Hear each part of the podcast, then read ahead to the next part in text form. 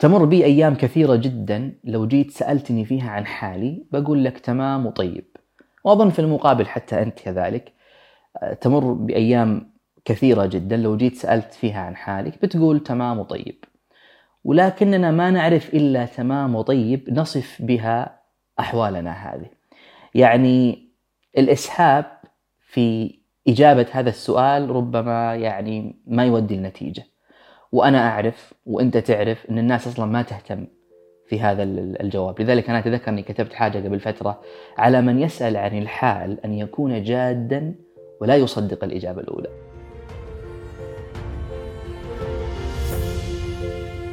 هذا أنا رشاد حسن وهذه أمسية جديدة من أمسياتنا. وكما جرت العادة يا جماعة نطلبكم الاشتراك في القناة والتعليق كذلك. أعطونا آراءكم وتعليقاتكم في التعليقات وشاركوا هذه الحكاية أو الحكايات السابقة مع من تحبون ربما مع من تكرهون. ومن منكم يحب أن يستمع إلى هذه الحكاية أو إلى الحكايات السابقة يجد روابط قنوات مذياع أو الصوتية في الوصف. لكن بشويش على أصابعكم. طيب ما هي كيف حالك هذه؟ أو خلينا ننظر من نظرة ثانية يعني ما هي تمام وطيب هذه؟ أظن أن كثير من الناس يستعملوا إجابة طيب وتمام ليس للتعبير عما يدور في نفوسهم وإنما لأنها هي الإجابة الموجودة. يعني هي آه، لتزجية الوقت. يلا أخلص أنا تمام وطيب وش بعدين يعني؟ قبل فترة كنت أقرأ في حاجة يسمونها ألكسيثايميا وهذه معناها كلمة يونانية يعرفها قاموس إكسفورد بأنها عجز الإنسان عن التعبير عن مشاعره. يعني أن الواحد ما يقدر يجد نفسه في منطقة آه، ضبابية لا يعرف بماذا يحس ولا يعرف كيف يعبر عن هذا الإحساس. وفي العربي يجوز أن نقول أو حتى أن نترجم هذه الكلمة إلى العي. ومعروف أن الإعياء في اللغة العربية هو عجز يلحق الإنسان من المشي والعي هو عجز يلحق الإنسان من الكلام. يعني الواحد ما يعرف أو يعجز عن التعبير عن ما يدور في نفسه أو يعجز حتى عن تحديد إحساسه في تلك اللحظة للتعبير عنه. بمعنى أنه ما تقدر تعبر عن نفسك وأظن هذه لحظة تمر بكل الناس. يجيك واحد يسألك كيف حالك؟ وترد عليه أنا طيب الحمد لله تمام. وطيب والحمد لله وتمام هذه لا تقصد بها ما يدور في نفسك وإنما هي الإجابة الموجودة. وعجزك هذا هو حالة طبيعية يمر بها كثير من الناس. يعني مش أنه أنت مريض ولا خجول ولا مستحي فبالتالي ما تبغى تعبر عن مشاعرك. لا وإنما أنت فعلا في تلك اللحظة لا تعرف بماذا تحس فبالتالي لا تعرف ماذا تقول. وأحيانا سبحان الله لو تفكرت في بعض المواقف والأمور أو المصائب التي تمر بك أو تمر ببعض الناس ربما تجد أنهم في بعض الأوقات والحالات ما عندهم يعني لا يحس بما يمر به فبالتالي ما عنده كلمة أصلا يصفها لما يمر به.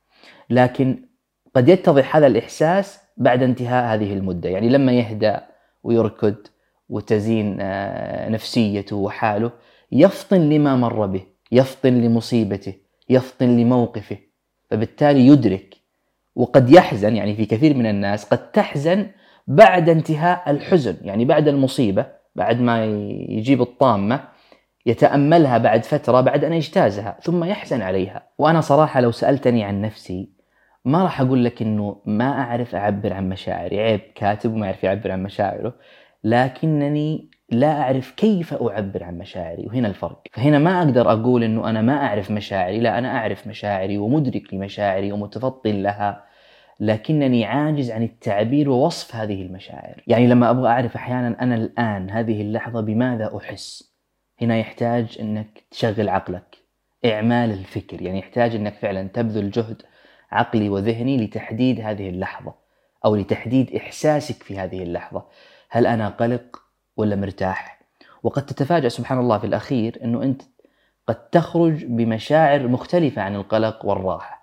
يعني ربما تكتشف نفسك في الأخير أنه والله أنا إنسان مضطرب لاني قلق ولاني مرتاح. وهكذا من دوامة هذه المشاعر. هو صحيح أنه تعابير وجوه الناس قد تعبر عن أحوالهم. يعني قد تنظر إلي وتعرف من تعابير وجهي أنه أنا تعيس حزين وإلى آخره يعني. لكنك لن تعرف مهما نظرت إلي بما أخبئه في قلبي. أورويل يقول أنه أتعس وظائف الناس هي الوظائف التي تتطلب ابتسامة طويلة ودائمة. يعني تخيل أنك أنت موظف استقبال مثلا فأنت في هذه اللحظة بحاجة أن تبتسم ابتسامة طويلة من الصباح إلى المغرب. وهذه الابتسامة هي لا لا تكشف لك عما يخبئه هذا المبتسم في قلبه وحاله وأحواله. يعني ربما يبتسم لك مكرها لا بطل لكنه يخبئ في قلبه جحيما. يعني الله ستر عنك وترى سبحان الله هنا في حاجة مهم جدا أن نشير إليها صراحة. لغة مشاعر الحزن دائما هي أوضح على الإنسان أو على لغة جسده من مشاعر الفرح. يعني قد تعرف أن هذا الإنسان حزين بالنظر إليه أو تعيس. لكنك لن تعرف أنه سعيد أو مبتهج حتى يفصح لك عما آه، يكونه عن حاله عن إحساسه في تلك اللحظة. ومعروف طبعا أنه المشاعر هي المحرك لكل شيء في حياة الناس. هي المحرك لأفعالهم أصلا. أنت لا تكون إنسان إلا بمشاعرك. إذا تعطلت هذه المشاعر تعطلت حياتك. يعني أنت تسوي الحاجة وأنت تسويها بدافع إحساسك تجاهها. هل أنت مبسوط؟ هل أنت سعيد؟ هل أنت تعيس و إلى آخره. لكن قد يجوز القول كذلك على المنحى الآخر أنه قد تشعر في لحظة من اللحظات آه، بتعطل هذا الإحساس. أنه أنت تسوي الحاجة وأنت والله ما تعرف ليش تسويها. لا تعرف إحساسك ناحية هذه الحاجة. وتتعقد المسألة طبعا لما تيجي تغوص في نفسك في تلك اللحظة وفي إحساسك. لما تيجي تفكك وتحلل فعلا تخرج في الأخير بمشاعر كثيرة جدا. قد تعاتب مثلا وتقول أن عتابي من باب المحبة. ولما تتأمل في هذا العتاب تجد أن العتاب دفعه آه، الغضب والزعل والحنق وإلى آخره. يعني ثم بعد ذلك تكتشف أنه والله دافع عتابك ليس المحبة وإنما الغضب. وهكذا. فلما تجي تحاول أن تغوص فعلا في هذه المشاعر تجد أنها من جانب مترابطة ومن جانب متشعبة ومتفككة. وأحيانا ترى الأمر يتجاوز نفسك ويذهب إلى الناس. يعني مو بس أنك أنت ما تحس بنفسك ولا تفطن إلى نفسك ولا تميز ما تمر به. ربما الناس كذلك لا تفطن إليهم ولا تميز أحاسيسهم ولا تعبأ حتى بهم. من الجوانب اللي أظنها ممكن تنفعنا هي تسخين الفكر أو إعمال الفكر بمعنى أن تحرض عقلك على الإحساس.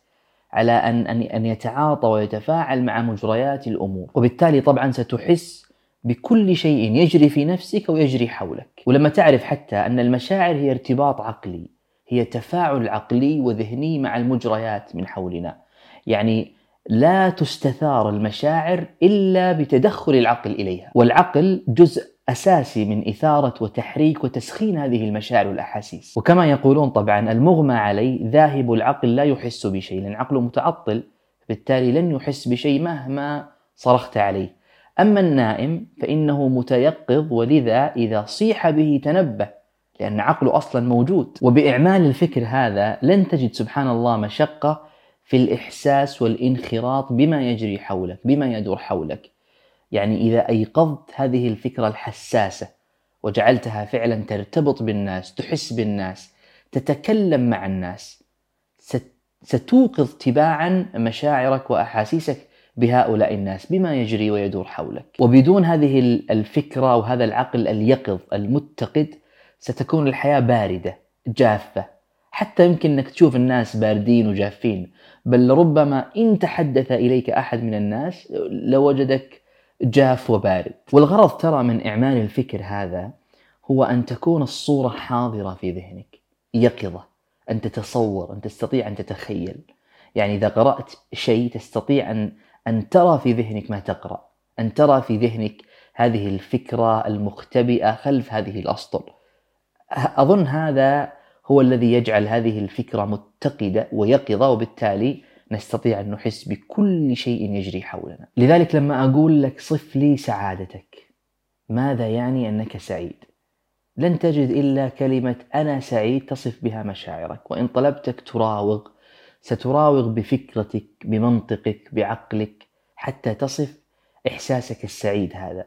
فحسبك لا تعرف من معنى السعادة إلا أنك سعيد وحسبك لا تعرف من مفردات السعادة كلها إلا أنك سعيد. ولو تأملت شوية بس شوية لوجدت أن هذه السعادة غير محصورة في الكلمات لأنها كومة من المشاعر والأوصاف.